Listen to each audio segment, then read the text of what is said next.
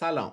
من محمد حسین هستم. اینجا پادکست بوکسکرایبر هست و در واپسین روزهای سال 1400 قسمت هفتم ما رو میشنوید. به این اپیزود خوش اومدید.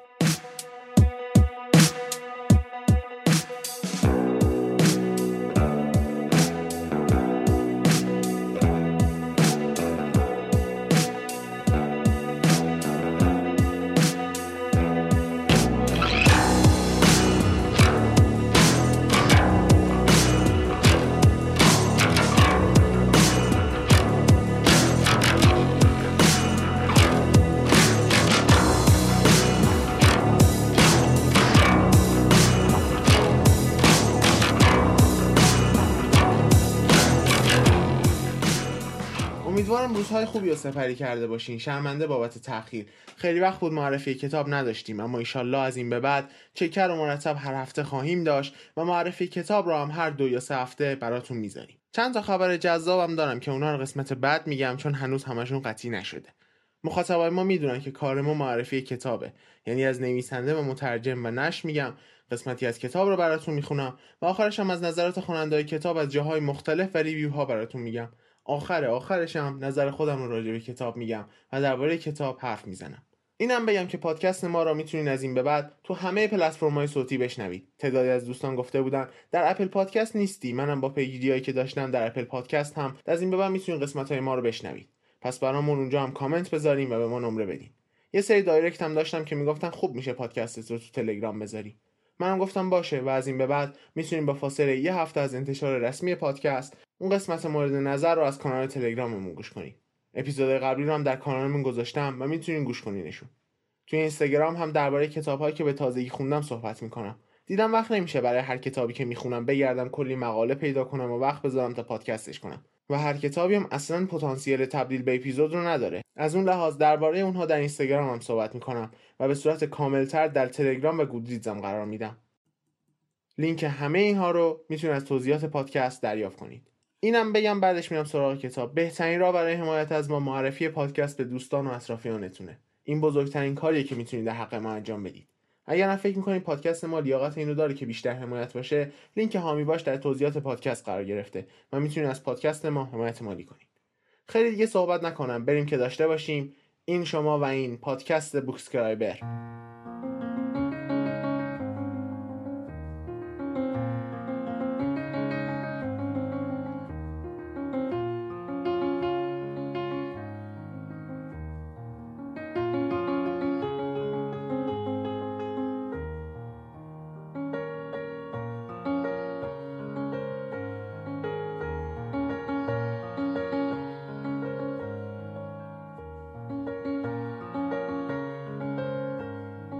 کتاب روانشناسی خوندین؟ اگه نخونده باشین احتمالا الان بالای 5 تا اسم کتاب روانشناسی اومده تو ذهنتون.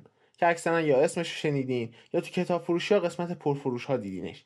یا خونه دوستان و همکارانتون از این کتاب ها دیدین. اومدم سراغ یک کتاب که تو خارج از کشور حسابی سر صدا کرد و نشر آموت اون امسال منتشر کرد. کتابی جذاب خواندنی و خیلی مفید به اسم موهبت. همه اول بگم محتوایی که قرار ازش صحبت بشه تلخ و خشونت باره. پس بچه ها و افراد حساس لطفا گوش نکنن. کتاب موهبت رو خانم ادیت ایگر نوشتن با ترجمه آرتیمیس مسعودی. تنها ترجمه از این کتاب رو هم همین نشر ارائه داده و ترجمه خیلی خوبی است و خیلی روونه و اصطلاحات به درستی ترجمه شده و در پاورقی هم به خوبی توضیح داده شده. کتاب 220 صفحه است و 61 هزار تومان هم قیمتشه و همین امسال یعنی 1400 اولین چاپش بوده.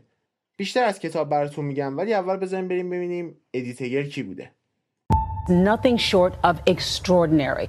20 years you never even spoke of it. I didn't know how. It's a hell of a story. 16 year old girl in Auschwitz.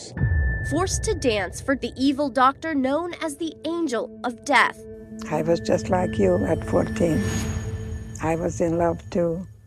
From the security of family life to a place of nightmares. My boyfriend said, I'll never forget your beautiful eyes and beautiful hands. The Nazis deported her and her family. People were selected to die. I did not understand. A horrible mistake was made. Is this your mother or is this your sister? 30 minutes, my whole family was gone. I don't believe it that I'm here. I could never forgive myself. I had my secret and the secret had me. And I became very, very ill. Not a situation that was survivable. And I said, well, here I'm gonna die. It felt like a scene out of a movie. If I survive today, then tomorrow I'll be free. Dr. Mengele came to me and said, she's just gonna take a shower. I still have nightmares.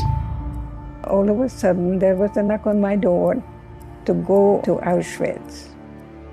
I was just like you at 14. I was in love too.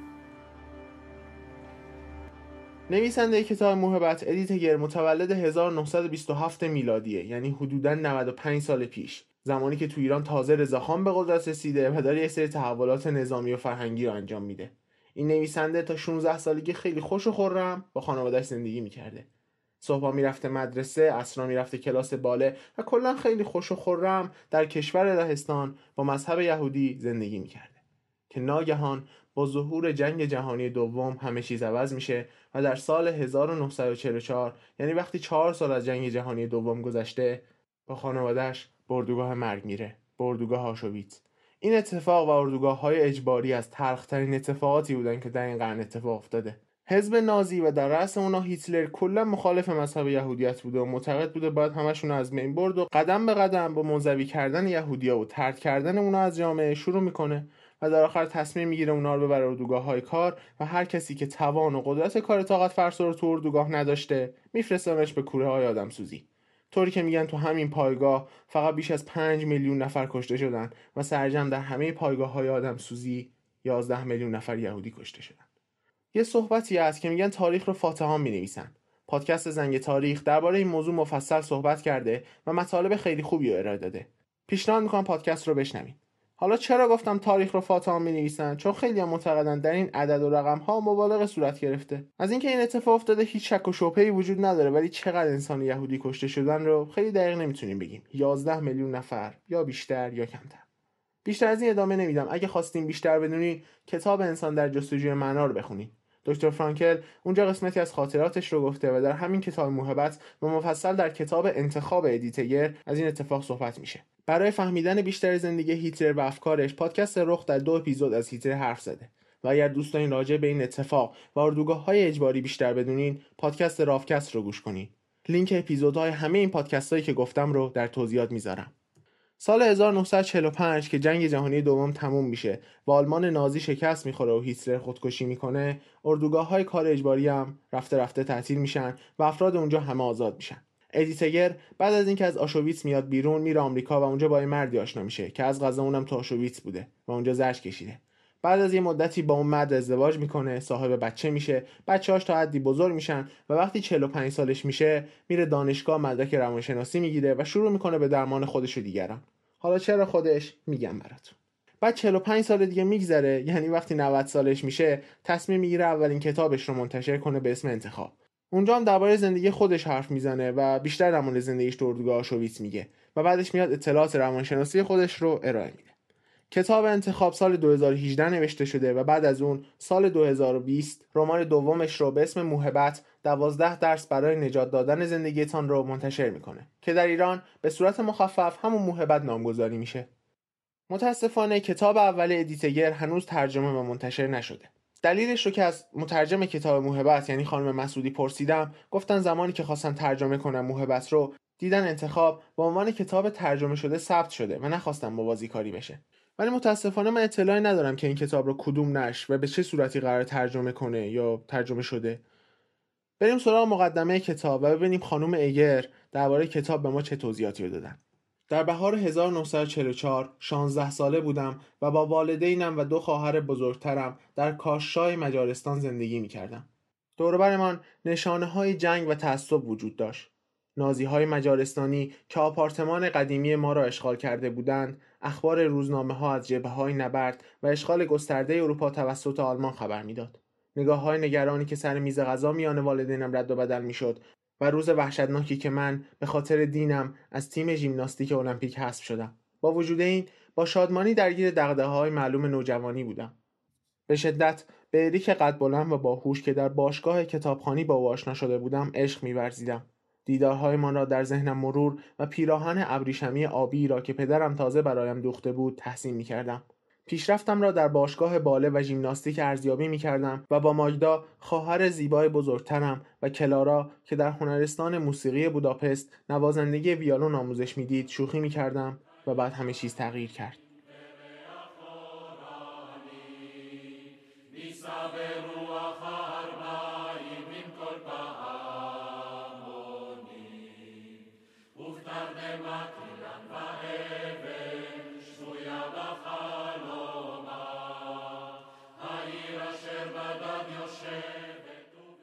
در غروب ماه آوریل ساکنان کاشا را دستگیر و در یک کارخانه آجرپزی قدیمی در حاشیه شهر زندانی کردند. چند هفته بعد من ماگدا و والدینم را به مقصد اردوگاه مرگ سوار یک واگن حمله دام کردند و روزی که رسیدیم والدینم را در اتاقهای گاز به قتل رساندند.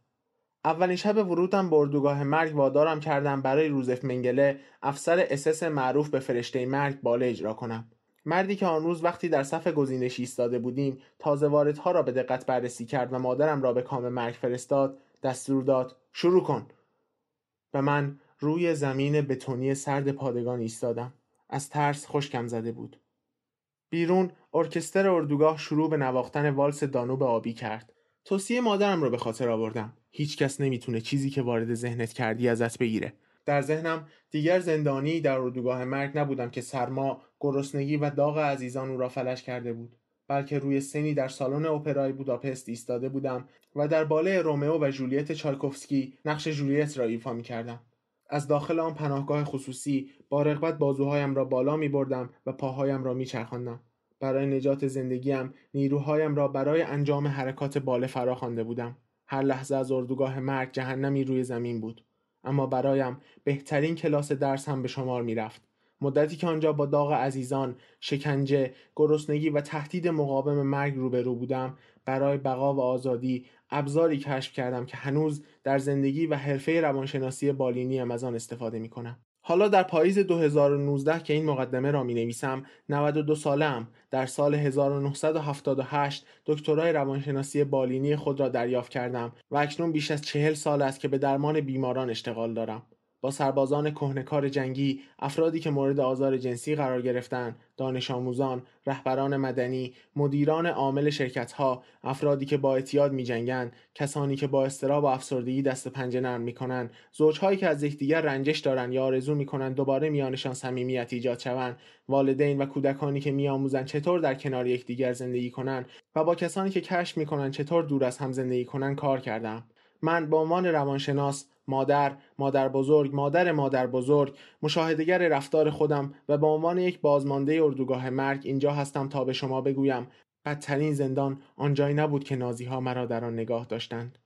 بدترین زندان را من برای خودم خودم ساختم. گرچه اگر اصلا آن اتفاق نمیافتاد احتمالا زندگی ما خیلی متفاوت می بود.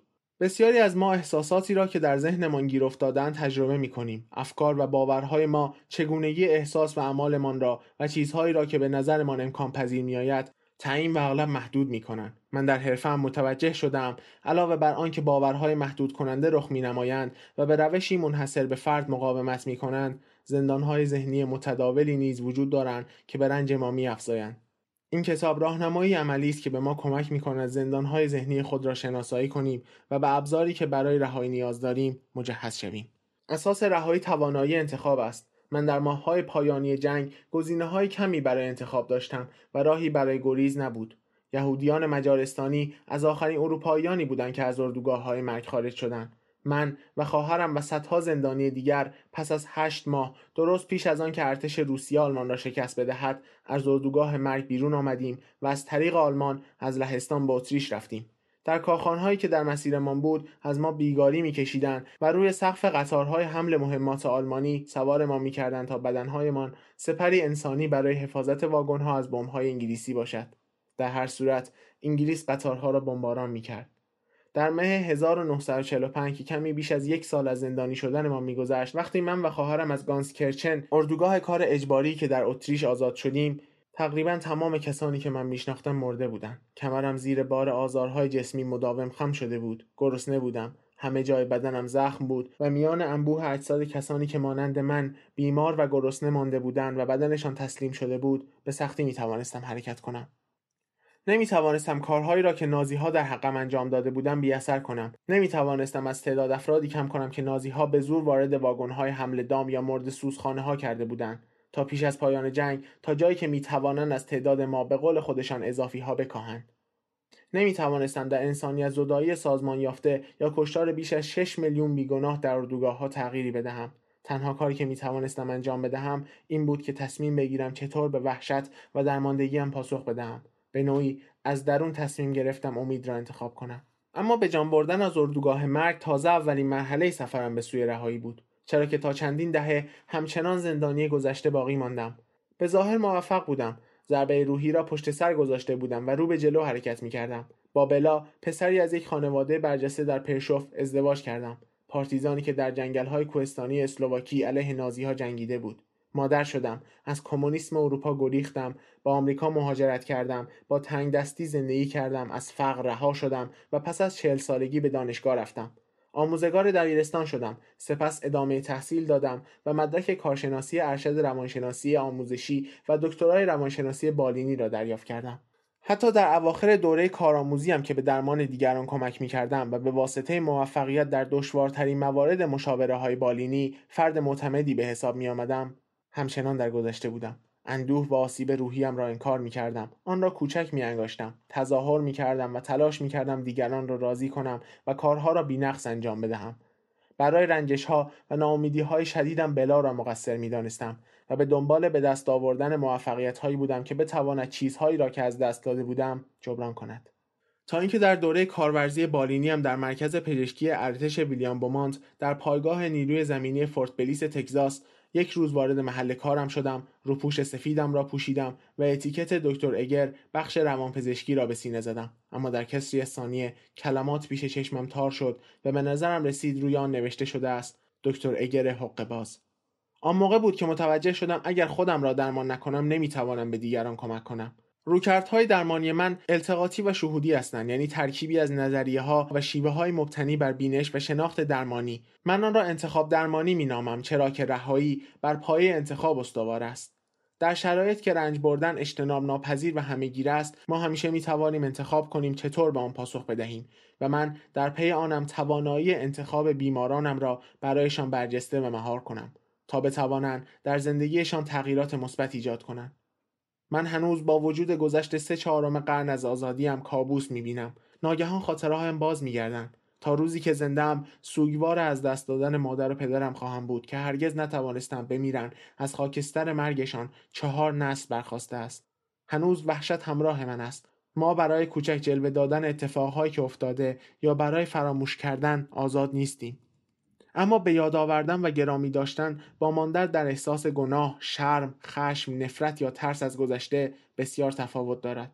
من می توانم با واقعیت اتفاقهایی که افتاده روبرو شوم و به یاد داشته باشم گرچه آسیب دیدم هرگز از انتخاب عشق و امید دست بر نداشتم برای من قدرت انتخاب حتی در بهبوبه رنج و ناتوانی هدیه واقعی است که از دوران اردوگاه مرگ دریافت کردم شاید هدیه نامیدن چیزی که از اردوگاه های مرگ بیرون آمده است اشتباه برسد. چطور ممکن است از داخل جهنم چیز خوبی بیرون بیاید؟ یا از این ترس مدام که هر لحظه از خط گزینش یا اتاقک خارجم کنم و به اتاق گاز بفرستند؟ دود سیاهی که از اتاقهای گاز بیرون می آمد یادآور همیشگی تمام چیزهایی بود که از دست داده بودم و همچنان منتظر بودم از دست بروند. در آن شرایط بیمعنا و طاقت فرسا هیچ اختیاری از خود نداشتم اما می توانستم روی آنچه در ذهنم میگذرد تمرکز کنم. می توانستم به جای نشان دادن واکنش پاسخ بدهم. اردوگاه مرگ این فرصت را فراهم کرد نیروهای درونی و قدرت انتخابم را کشف کنم. آموختم بر بخشهایی از خودم تمرکز کنم که اگر در آن شرایط قرار نمی گرفتم از وجودشان باخبر نمی شدم. در کتاب انتخاب ماجرای دوره زندان تا آزادی و سپس رهایی واقعی را شرح دادم. استقبال جهانی از کتاب و اینکه خوانندگان داستان رویارویی با گذشته و تلاششان برای التیام یافتن را با من در میان گذاشتن موجب حیرت و فروتنی هم شد. گاهی اوقات توانستیم رو در رو با رایانامه رسانه های اجتماعی یا تماس تصویری با یکدیگر ارتباط برقرار کنیم و بسیاری از مطالب گفتگوها را در این کتاب آوردم. برای حفظ حریم شخصی نامها و مشخصات دیگر را تغییر دادم. همانطور که در کتاب انتخاب نوشتم نمی‌خواهم مردم داستانم را بخوانند و فکر کنند رنج من به هیچ وجه با آنها قابل مقایسه نیست. می‌خواهم مردم داستانم را بخوانند و فکر کنند اگر او توانست پس من هم می‌توانم خیلی ها خواستار یک راهنمای عملی در مورد روش های التیام یافتن بودند که من در زندگی خودم و برای بیمارانم در کار بالینی مورد استفاده قرار می دهم. کتاب موهبت همان راهنماست.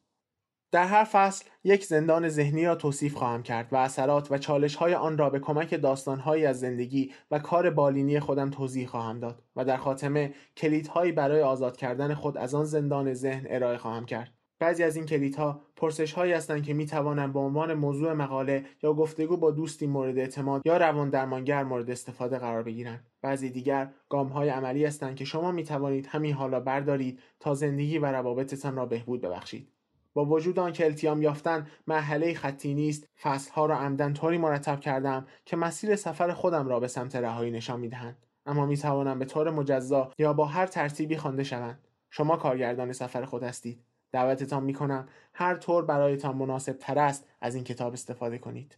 ما تا وقتی آمادگی کافی نداشته باشیم تغییر نمی کنیم گاهی اوقات شرایط دشواری مانند جدایی، تصادف، بیماری یا مرگ ایجاد می شود که وادار ما می کند اقدامی را که کارساز نیست کنار بگذاریم و روش دیگری را آزمایش کنیم. گاهی اوقات درد درونی یا آرزوی برآورده نشدهمان آنقدر عظیم است که حتی یک لحظه نمی توانیم از آن چشم پوشی کنیم. اما آمادگی از بیرون با عجله یا زور حاصل نمی شود. شما وقتی آماده اید که آماده باشید. وقتی که چیزی درونتان تغییر کند و به این نتیجه برسید که تا به حال آن کار را کردم حالا می‌خواهم روش دیگری در پیش بگیرم. تغییر به معنای پایان دادن به عادتها و الگوهایی است که دیگر برایمان سودی ندارند. اگر می‌خواهید در زندگیتان تغییر معنادار ایجاد کنید عادت یا باور ناهنجار را کنار نگذارید بلکه آن را با نمونه سالمتر جایگزین کنید. خودتان انتخاب می کنید به سوی چه چیزی پیش می روید مسیری را پیدا و دنبال می کنید وقتی سفرتان را آغاز می کنید مهم است که نه تنها چیزی را که می خواهید از آن رها شوید بلکه چیزی را که می خواهید شناسایی کنید. و بالاخره اینکه وقتی زندگیتان را تغییر می دهید به خود جدیدی تبدیل نمی شوید بلکه به خود واقعیتان تبدیل می شوید و الماس منحصر به فردی که هرگز نظیرش وجود نخواهد داشت و جایگزین نخواهد شد. هر اتفاقی برایتان بیفتد تمام انتخاب هایی که تا به حال انجام داده اید تمام روش هایی که از آنها برای غلبه بر مشکل استفاده کرده اید همگی اهمیت دارند همگی مفید هستند ناچار نیستید همه چیز را دور بیاندازید و از صفر شروع کنید. هرچه تا کنون انجام داده اید شما را تا اینجا و تا این لحظه آورده است. کلید نهایی رهایی آن است که تلاش کنید به خود واقعیتان تبدیل شوید.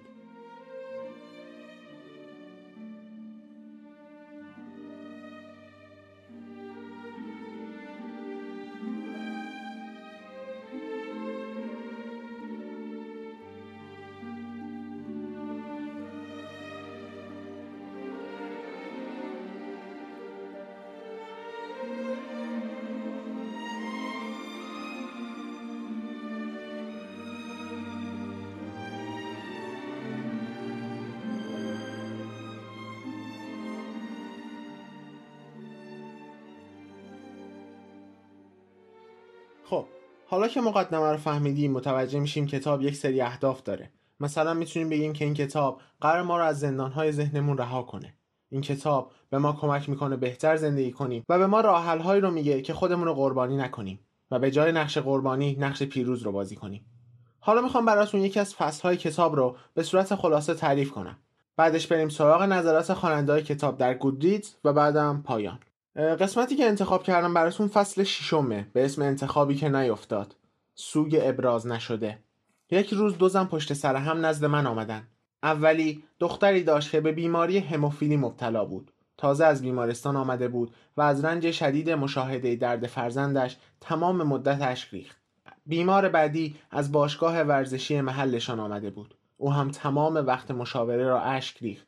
ناراحت بود. کادیلاک جدیدی که تحویل گرفته است آن رنگ زردی که می‌خواست نیست. به ظاهر واکنش او نامناسب به نظر می رسید و اشکهایش بیمورد. اما اغلب اوقات یک ناامیدی جزئی اندوه بزرگی به همراه دارد. حس اندوه او از کادیلاک نبود بلکه در مورد رابطهش با همسر و پسرش بود و تأسف و رنجشی که از برآورده نشدن خواستش توسط خانواده داشت.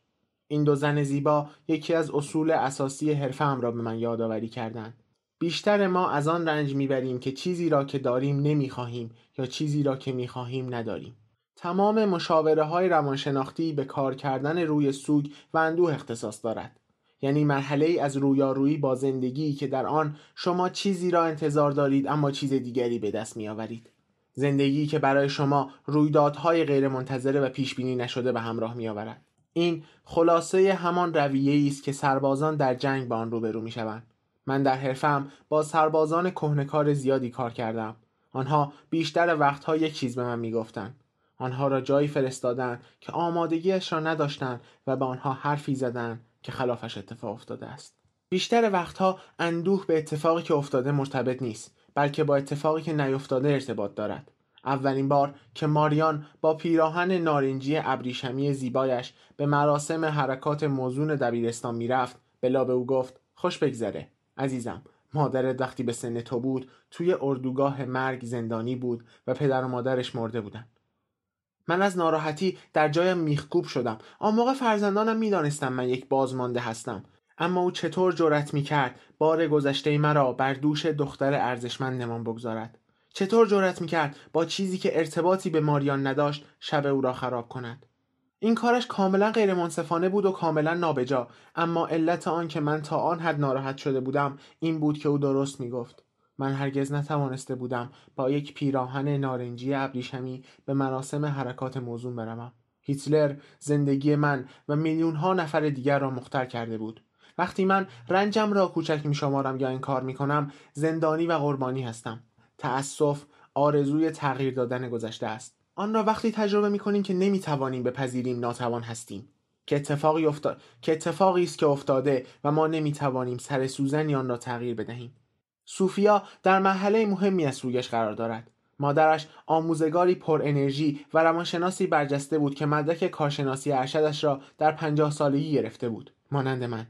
و دارای گواهینامه معنا درمانی ویکتور فرانکل بود. مانند من. نظریه که بیماران را به سوی کشف معنا در زندگی و تجربه هایشان هدایت می کند. او در هفتاد سالگی کار می کرد و تازه اولین کتابش را منتشر کرده بود که درد پشتش آغاز شد. زنی کاملا سلامت بود. صوفیا به یاد نمی آورد حتی او سرما خورده باشد. اما ناگهان از غذا خوردن خودداری کرد. پشتش آنقدر درد می کرد که در دورهمی های خانوادگی و فعالیت های اجتماعی نیز حاضر نمی شد. به متخصص مراجعه کرد. اما آرزه دیده نشد. از یک متخصص به متخصص دیگر می‌رفت و تلاش می‌کرد علت درد را بفهمد. سرانجام یک متخصص گوارش آزمایش هایی برایش نوشت که نتیجهش این بود. مرحله چهارم سرطان لوزالمعده و یک ماه بعد از دنیا رفت.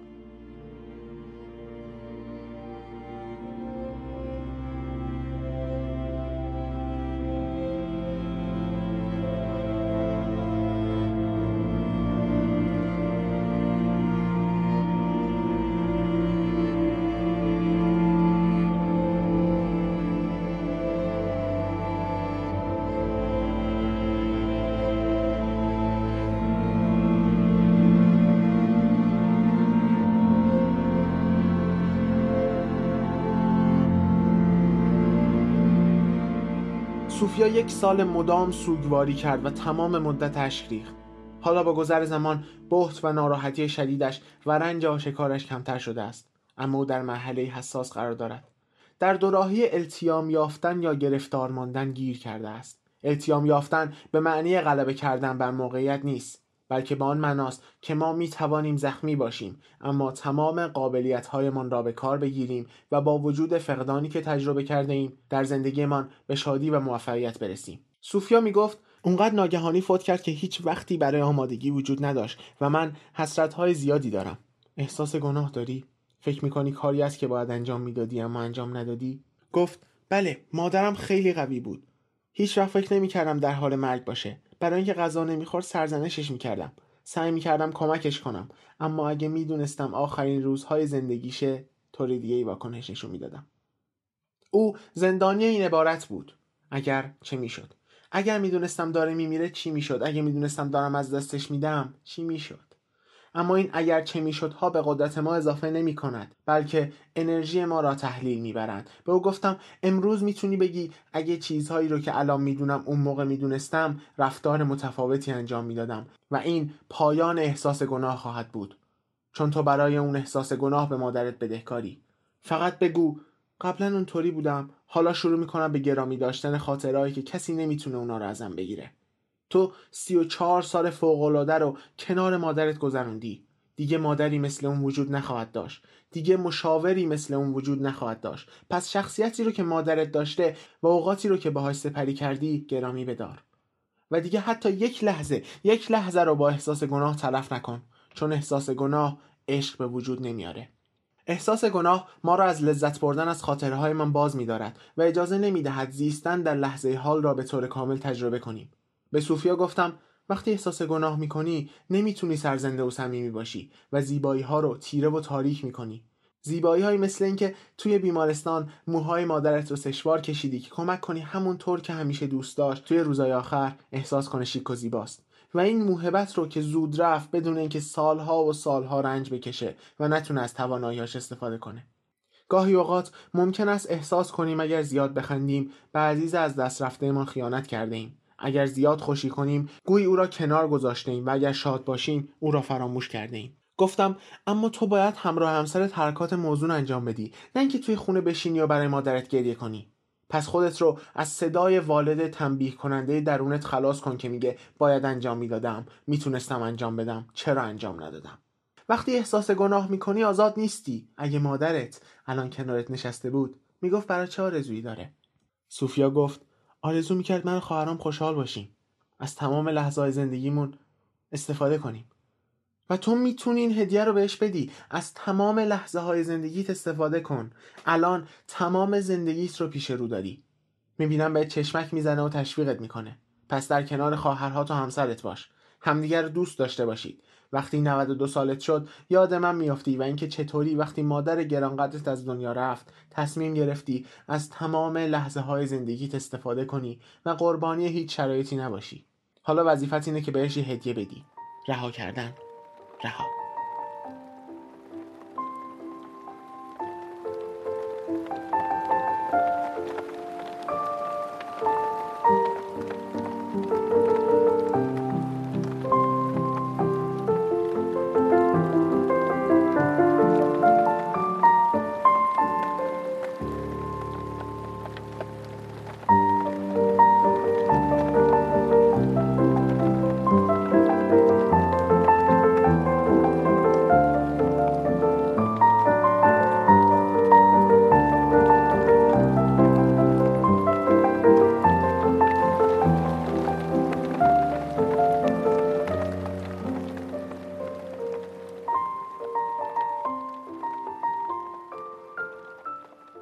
بعد از این ماجرای صوفیا تو همین فصل چند تا ماجرای دیگه تعریف می‌کنه. بعضیاش مربوط به خودشه بعضیا مربوط به خانوادهشه بعضیا بیمارانشه و غیره.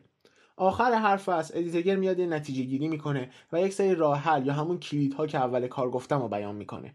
مثلا راه حلهایی که برای سوگ ابراز نشده تعریف می‌کنه اینه. بپذیرید مردگان رفتند. شکل سوگ تغییر می‌کند اما سوگ از بین نمی‌رود. انکار سوگ به التیام شما کمک نخواهد کرد و موجب نخواهد شد با رفتگان بیش از زنده ها وقت بگذرانید. اگر کسی که دوستش دارید از دنیا رفته است هر روز سی دقیقه به خودتان فرصت بدهید. به آن فرد و فقدانش ادای احترام کنید. از ابزار تخیل استفاده کنید. قلبتان را بکشایید و اندوهتان را رها کنید. گریه کنید. فریاد بزنید. به موسیقی گوش کنید که شما را به یاد عزیزتان میاندازد. به عکس ها نگاه کنید و نامه های قدیمی را بخوانید. سوگتان را ابراز کنید و به طور کامل همراهش بمانید وقتی سی دقیقه گذشت عزیزتان را جای امنی در قلبتان بگذارید و به زندگی بازگردید روح هرگز نمی میرد سوگ می تواند ما را در جهتی مثبت به سوی زندگی سرزنده تر، معنادارتر و هدفمندتر هدایت کند. با عزیزتان که از دنیا رفته است گفتگو کنید. بگویید از او سپاس گذارید برای خاطراتی که برایتان محترمند. مهارت هایی که به شما آموخته و موهبت هایی که به علت وجود آن فرد در زندگیتان از آن بهره مند هستید سپس بپرسید تو برای من چه آرزویی داری at visiting hours so I could just show up and bring she's getting older. And I wish that you met her. The things that you learned from me, I got them all from you. Can I just stay a while and we'll put all the world to rights? The little ones will grow and I'll still drink your favorite wine. And soon they're going to close, but I'll see you another day. So much has changed. الان وقت یکی از مهمترین، قشنگترین و پرطرفدارترین قسمت های پادکست ماست. چی؟ نظرات گودریدز. نظر اول این کتاب از اون کتاب هاست که شما برای شخص خاص خرید می‌کنید. این کتاب زندگیتون رو تغییر میده. این کتاب رو ادیت ایگر نوشته یکی از نجات یافته های واقعی هولوکاست. اون یه پیرزن 94 ساله است و دکترای روانشناسی داره. دکتر ادیت ایگر با ما زندگی دردناکش رو در پایگاه آشویتس تعریف می‌کنه و تجربیاتش رو با ما به اشتراک می‌ذاره. از اتفاقاتی که برای خودش میفته و اتفاقاتی که برای بیمارانش افتاده رو تعریف می‌کنه. این کتاب یک کتاب امید بخش است و به ما کمک می‌کنه در تاریک ترین زمانهای زندگیمون نور رو پیدا کنیم. اون به ما کمک می‌کنه تا از زندانهای ذهنیمون رها بشیم. من به شخصه نمی‌تونم باور کنم یه نفر این همه سختی کشیده باشه و بازم دووم آورده باشه و زندگی رو مثبت ببینه. من واقعا به اون حسودیم میشه. پیشنهاد میدم همه این کتابو بخونن. نظر دوم. تا به حال پیش نیومده بود بگم یک کتاب برای همه مناسب است و همه از خوندنش لذت می‌برن. اما موهبت کاملا نظرم رو تغییر داد. اگر دوست دارید با لحن شیرین نویسنده و حس خوبش کلی چیز جدید برای ادامه زندگیتون یاد بگیرید حتما این کتاب بخونید. این کتاب تغییر دهنده واقعی زندگیه.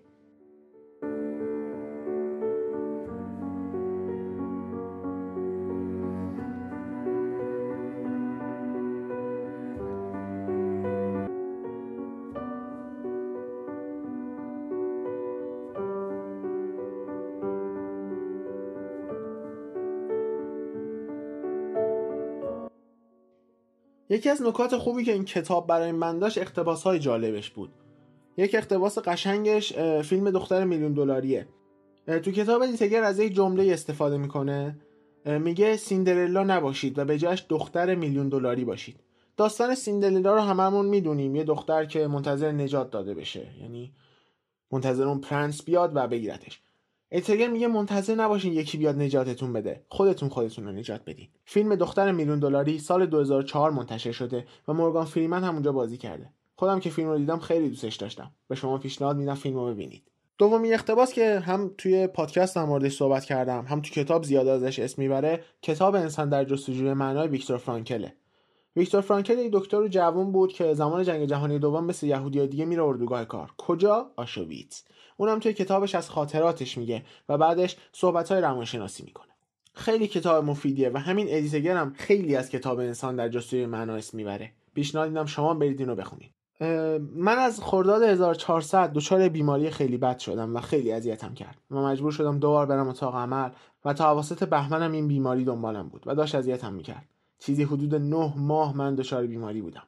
تیر ماه با هر بدبختی بود کنکورم رو دادم و تو تابستون خیلی منزوی شدم خیلی تنها شدم. به فکر تولید پادکست افتادم با اینکه هر از گاهی نمی‌تونستم حتی بشینم ایستاده و دراز کشیده ضبط کردم و تلاش کردم خودم را از انزوا بکشم بیرون. با انتشاراتی ها ارتباط گرفتم با یه سری نویسنده و مترجم رفیق شدم. با کلی پادکستر آشنا شدم و اونا بهم کلی چیز یاد دادن. تا اینکه آبان بهم گفتم بعد عمل جراحی بشی. شوک کمر خیلی اذیتم نکرد چون نمی‌دونستم چی در انتظارمه. بعد از عمل یک هفته تمام رو تختم دراز بودم و نمی‌تونستم بیشتر از ده قدم حرکت کنم. خیلی اذیت شدم. نمی‌تونم بگم چقدر حالم بد بود. اون موقع بود که این کتاب خوندم. کتاب محبت با اینکه فقط 260 صفحه است ولی حالمو خیلی بهتر کرد. به هم یاد داد هی به خودم نگم چرا من؟ چرا من باید این درد رو بکشم؟ بعد اینکه کتاب خوندم یاد گرفتم که باید بگم که حالا باید چیکار کنم؟ بعدش هم میشستم سریال می‌دیدم و تو اینستا میگشتم تا اینکه یه جمله از سریال Big Bang Theory رو شنیدم. یک جمله که همه ما ایرانیا خیلی شنیدیم. This shall be pass یا به زبون فارسی این نیز بگذرد. خیلی ممنونم تا اینجا همراه ما بودید. شما می‌تونید پادکست ما رو از تمام پلتفرم‌های صوتی گوش کنید. اگر نکته راجع پادکست هست به ما بگید و اگر کتاب رو خوندین نظرتون رو همینجا برامون کامنت کنید و ما همون رو به اشتراک می‌ذاریم. اگر این قسمت رو دوست داشتین به دوستاتون معرفی کنید و اگر فکر می‌کنین پادکست ما می‌تونه بهتر بشه در حامی باش از ما حمایت کنید.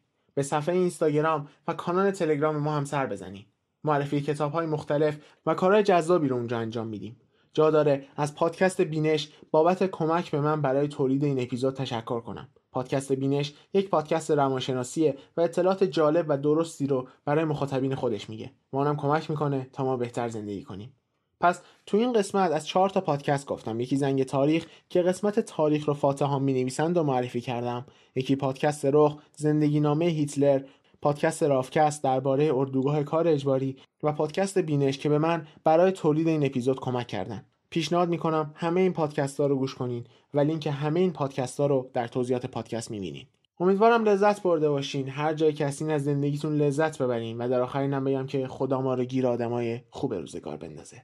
من محمد حسین هستم. اینجا پادکست بوکس کرایبره و اپیزود هفتم رو در اوایل اسفند 1400 ضبط کردم. خدا نگهدار.